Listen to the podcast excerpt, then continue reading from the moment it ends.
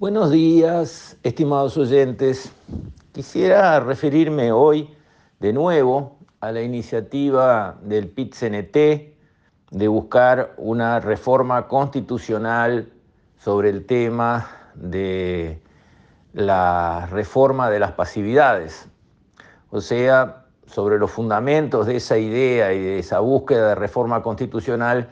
Ya hablé en otro audio mostrando mi total desacuerdo, que va en línea, por ejemplo, con el del senador Bergara, que sabe de economía en el Frente Amplio y de bastantes sectores del Frente Amplio. Pero hoy me interesa referirme a esa iniciativa, no ya como tema relacionado en sí a la reforma de la seguridad social, sino desde el ángulo, desde la óptica del funcionamiento político de nuestra sociedad. ¿Qué está pasando en la política de nuestra sociedad? Bueno, por un lado vemos cómo el PIT-CNT se ha transformado en, el poder político de fondo que está atrás de bambalinas, pero decide dentro del partido político llamado Frente Amplio. Ya el Frente Amplio no puede desoír a el PIT-CNT y no puede oponerse al PIT-CNT si le parece que lo que el PIT-CNT ha decidido hacer no está bueno. Ha crecido una dominancia política de los sindicatos sobre el partido político Frente Amplio. Eso está a la vista de todo el mundo. Desde que pasó a ser presidente del Frente Amplio, el que era presidente del PIT-CNT, Pereira, hasta cómo se manejan estas propuestas. El PIT-CNT está gobernado por el Partido Comunista porque tiene muy poquitos votos, tiene el Partido Comunista en todo el Uruguay, pero tiene muy buena estructura. Allí donde hay que hacer reuniones interminables y ganar votaciones, al final, entre pocos que quedan, allí el Partido Comunista reina. Y es lo que ha pasado con los sindicatos, que están gobernados, conducidos por el Partido Comunista, que sabemos cómo opera, porque no lo conocemos de ahora, lo conocemos de hace siglos y décadas. Opera con un sistema que está orientado a buscar objetivos que no toman en cuenta la libertad del individuo, totalmente descartada, no importa nada el individuo, no toma en cuenta la fe, la creencia religiosa, no, las religiones hay que tratar de sacarlas de escena, la patria no les interesa, no para nada, es un asunto de tener estructura fuerte, gobernar y avanzar siempre en el objetivo de el logro mayor, que es que el Estado sea dueño de todo. Hacia ahí se avanza y todo lo que se pierde por el camino son daños colaterales que no importan nada. Y lo que se pierde por el camino puede ser libertad de personas, puede ser situación de trabajadores, puede ser democracia, pueden ser instituciones. Todo lo que se pierda por el camino con tal de llegar al objetivo final, reconocido, publicado por el Partido Comunista, que es que el Estado sea dueño de absolutamente todos los bienes y haciendas, hasta que no se llegue a ese objetivo, se avanza. Y todo lo que hay que sacrificar por el camino se sacrifica sin mirar atrás. No vale nada. Si perdí la democracia por el camino, mala suerte. Si las instituciones las bastardié, mala suerte. Si la libertad de las personas la tiré a la basura, mala suerte. Eso es como conduce sus asuntos el Partido Comunista, no acá, en el mundo entero. No dicho por mí, publicado con la historia y los hechos arriba de la mesa. Quien quiera interesarse, que se interese, y quien quiera ver que esa es efectivamente la manera de proceder del Partido Comunista, puede entrar en Google y buscar Manifiesto del Partido Comunista 1848, lo lee y después me dice. ¿Tá? Entonces, el hecho es que obviamente el Partido Comunista no es un partido de centro, es un partido radical, porque esas ideas políticas son radicales de izquierda. Más a la izquierda de eso, y los anarquistas que dicen que ni siquiera exista Estado y que cada cual esté. Pero es la izquierda intransigente, extremista, es eso, ahí la tenemos.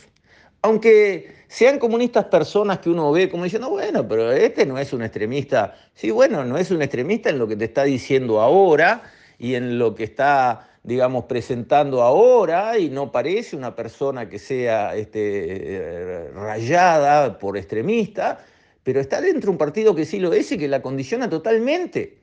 Y que el partido va a mandar, no tengas ninguna duda sobre lo que esa persona va a tener que hacer cuando le llegue el turno de decidir.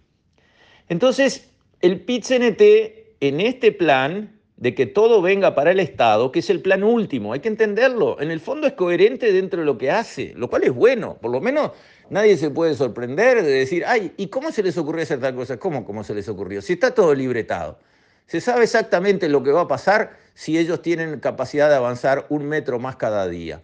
Bueno, dentro de eso decir que, bueno, todos los ahorros que se generaron en el sistema previsional, o sea, la plata de los uruguayos, que están con nombre y apellido de cada uno de ellos adentro de las AFAP, esa plata que tienen dueño pasa al Estado, por supuesto sin indemnización ninguna, a un fondo que es el Estado, y ahí dimos un paso más hacia conseguir lo que queremos, que todo sea del Estado. Es lo mismo que pasa en los temas de territorio. Cuanto más áreas protegidas haya, que el Estado les ponga la mano encima y pueda controlarlas y pueda decirle al dueño, sin indemnizar por supuesto, porque nunca quieren pagar un mango por lo que hacen, no, acá usted no puede hacer esto, ni esto, ni esto, y le voy a poner yo 10 guardabosques ahí a controlar su área protegida, y por lo tanto usted de dueño va a tener muy poquito. Es el mismo camino, es la misma línea, que el Estado agarre todo y lo maneje a su gusto.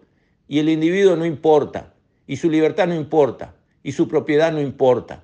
Eso está libretado y en ese camino se avanza. Entonces, este es un pasito en ese sentido. Vamos a agarrar este 30% del producto del PBI, estos decenas de miles de millones de dólares que están guardados acá a nombre de cada uruguayo, porque no son propiedades de las AFAP, son propiedades de 1,5 millones de uruguayos, y se lo damos a una gran caja del Estado, una bolsa que somos todos, y todo lo que ahorraron, nada, después recibirán lo que alguien decida que quiera recibir, que va a ser muy poquito, obviamente, porque entre medio se lo van a fumar en una cantidad de sueldos y de proyectos que ya sabemos todos cómo terminan, porque hay historia para mirar. Frente a esa idea, que es tan clara y está tan en línea con los principios y digamos, los objetivos del Partido Comunista, el Frente Amplio se encuentra con que no tiene cómo responder. Porque si bien el Partido Comunista está dentro del Frente Amplio, hay muchos otros partidos dentro del Frente Amplio que ven esto con la misma falta de amor con que lo veo yo. Porque, por ejemplo, Mario Bergara, que sabe de economía, dice no, de ninguna manera. Y a su vez, Orsi, que es el MPP, que son los Tupamaro, dice no, para ese lado no. Entonces, resulta que dentro del Frente Amplio se produce una situación difícil. Los comunistas lo quieren hacer porque es lo que ellos, según sus creencias, tienen que hacer siempre. Agrandar el Estado y chagua como dé lugar. Olvídense de todo el resto. Ni nada más cuenta. Bueno, pero eso implica que la sociedad entera en el resto, que no quiere que el Estado sea dueño de todo en el Uruguay, no está de acuerdo con ese paso. Y el Frente Amplio, que siempre tuvo, digamos, un centro económicamente sensato, con conocimiento de economía, que antes era el grupo de Astori, que venía de Cereñi como figura fundacional de ese centro del Frente Amplio, que si bien es el centro del Frente Amplio, el Frente Amplio está a la izquierda, sigue siendo un centro, era una centroizquierda con sensatez económica. Hoy representaría eso Vergara. Cada vez están quedando más escuálidos. Y no se pueden oponer a una idea como esta porque dentro del Frente Amplio el Partido Comunista marca el paso a través de ¿quién? A través del PIT-CNT. Entonces no le pueden decir que no y terminan diciendo lo que han dicho, bueno, damos libertad para votar. Adentro de un partido, en un tema trascendente como el tema de la seguridad social, que gracias a Dios este gobierno se puso los pantalones y encontró la forma de aprobar una reforma, cosa que gobiernos anteriores del Frente todos dijeron fuerte y claro se precisa una reforma, pero la patearon para adelante. Ahora no puede decir, sí, vamos a reformar la Constitución y poner todos estos disparates adentro, o no, eso no se hace y chao. No lo pueden decir. no se pueden expresar.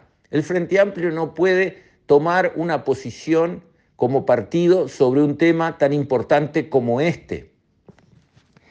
Y eso trae de la mano políticamente otro elemento. El Frente Amplio viene con vientos de cola para la próxima elección por los golpes que ha sufrido el actual gobierno de coalición, que han sido una ametralladora de malos impactos, empezando con la pandemia, que manejó bien y con lo cual consiguió, digamos, de alguna manera no derrumbarse en la opinión pública, pero siguiendo con la sequía espantosa, siguiendo con los problemas internacionales que conocemos, después los errores propios, digamos, no forzados, como los líos con Astesiano, con Marcetti, todo eso, más penadez y suma y sigue. Bueno, ha habido una seguidilla de impactos negativos contra el gobierno de coalición que obviamente le han ido dando alas a la oposición. Eso hacía prever que en las próximas elecciones el Frente Amplio tuviera muy buenas chances. ¿Por qué? Porque el principal político de la coalición, el que realmente mantiene, digamos, los votos y consigue tener una llegada a la población, que mantiene su imagen alta y que realmente puede ser un contrincante fabuloso en la próxima elección, Luis Lacalle Pou, no podía competir como candidato a presidente. Entonces, con él afuera de la campaña electoral se agigantaban las chances del Frente Amplio de ganar. Ahora, al ir a esta reforma constitucional sobre una ley de este gobierno, la reforma de la previsión social, ahí sí habilitan al presidente de la República en ejercicio, Luis Lacalle Pou, para que baje al llano y defienda su ley. Y al defender su ley, defienda su gestión. Y al defender su gestión, ataque a la oposición. Todo eso va a estar permitido porque le están atacando una reforma de su gobierno conducida por él.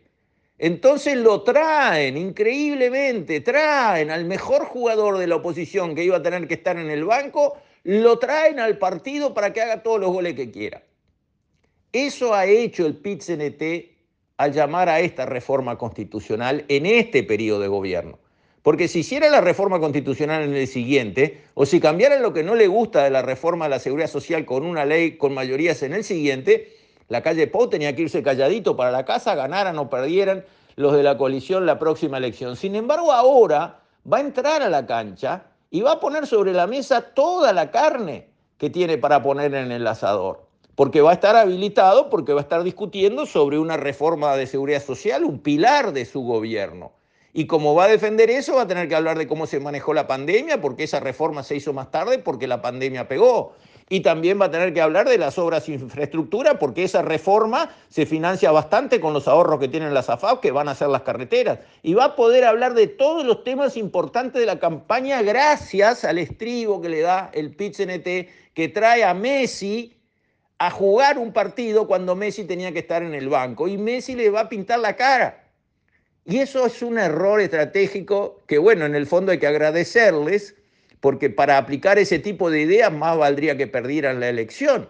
Y de esta manera están haciendo fuerza para perder la elección, porque presentan malas ideas que no solamente son malas en sí, sino que son malos para sus intereses políticos, porque traen al ruedo, habilitado constitucionalmente, al mejor jugador que hay en la oposición para enfrentarlos y derruirles, digamos, sus posiciones, derrocar sus ideas, y mostrarle a la ciudadanía que todo eso que se dice ahí está mal. Ahí va a estar Lacalle Pou en primera línea ayudando a lo que es la campaña electoral sin que haya nada que reclamarle del punto de vista constitucional, porque va a estar defendiendo reformas de su gobierno. Y eso el presidente lo puede hacer desde el primer día de gobierno hasta el último. Y lo va a hacer, en campaña electoral, porque va a estar habilitado a hacerlo. Y desde ese punto de vista, entonces, la verdad es que esto que hace el PIT-CNT muestra cómo las ideas del Partido Comunista, que son malas ideas, terminan mostrando la hilacha y terminan mostrando su debilidad y su inconveniencia en todos lados. Con esto, estimados oyentes, me despido. Hasta la próxima, si Dios quiere.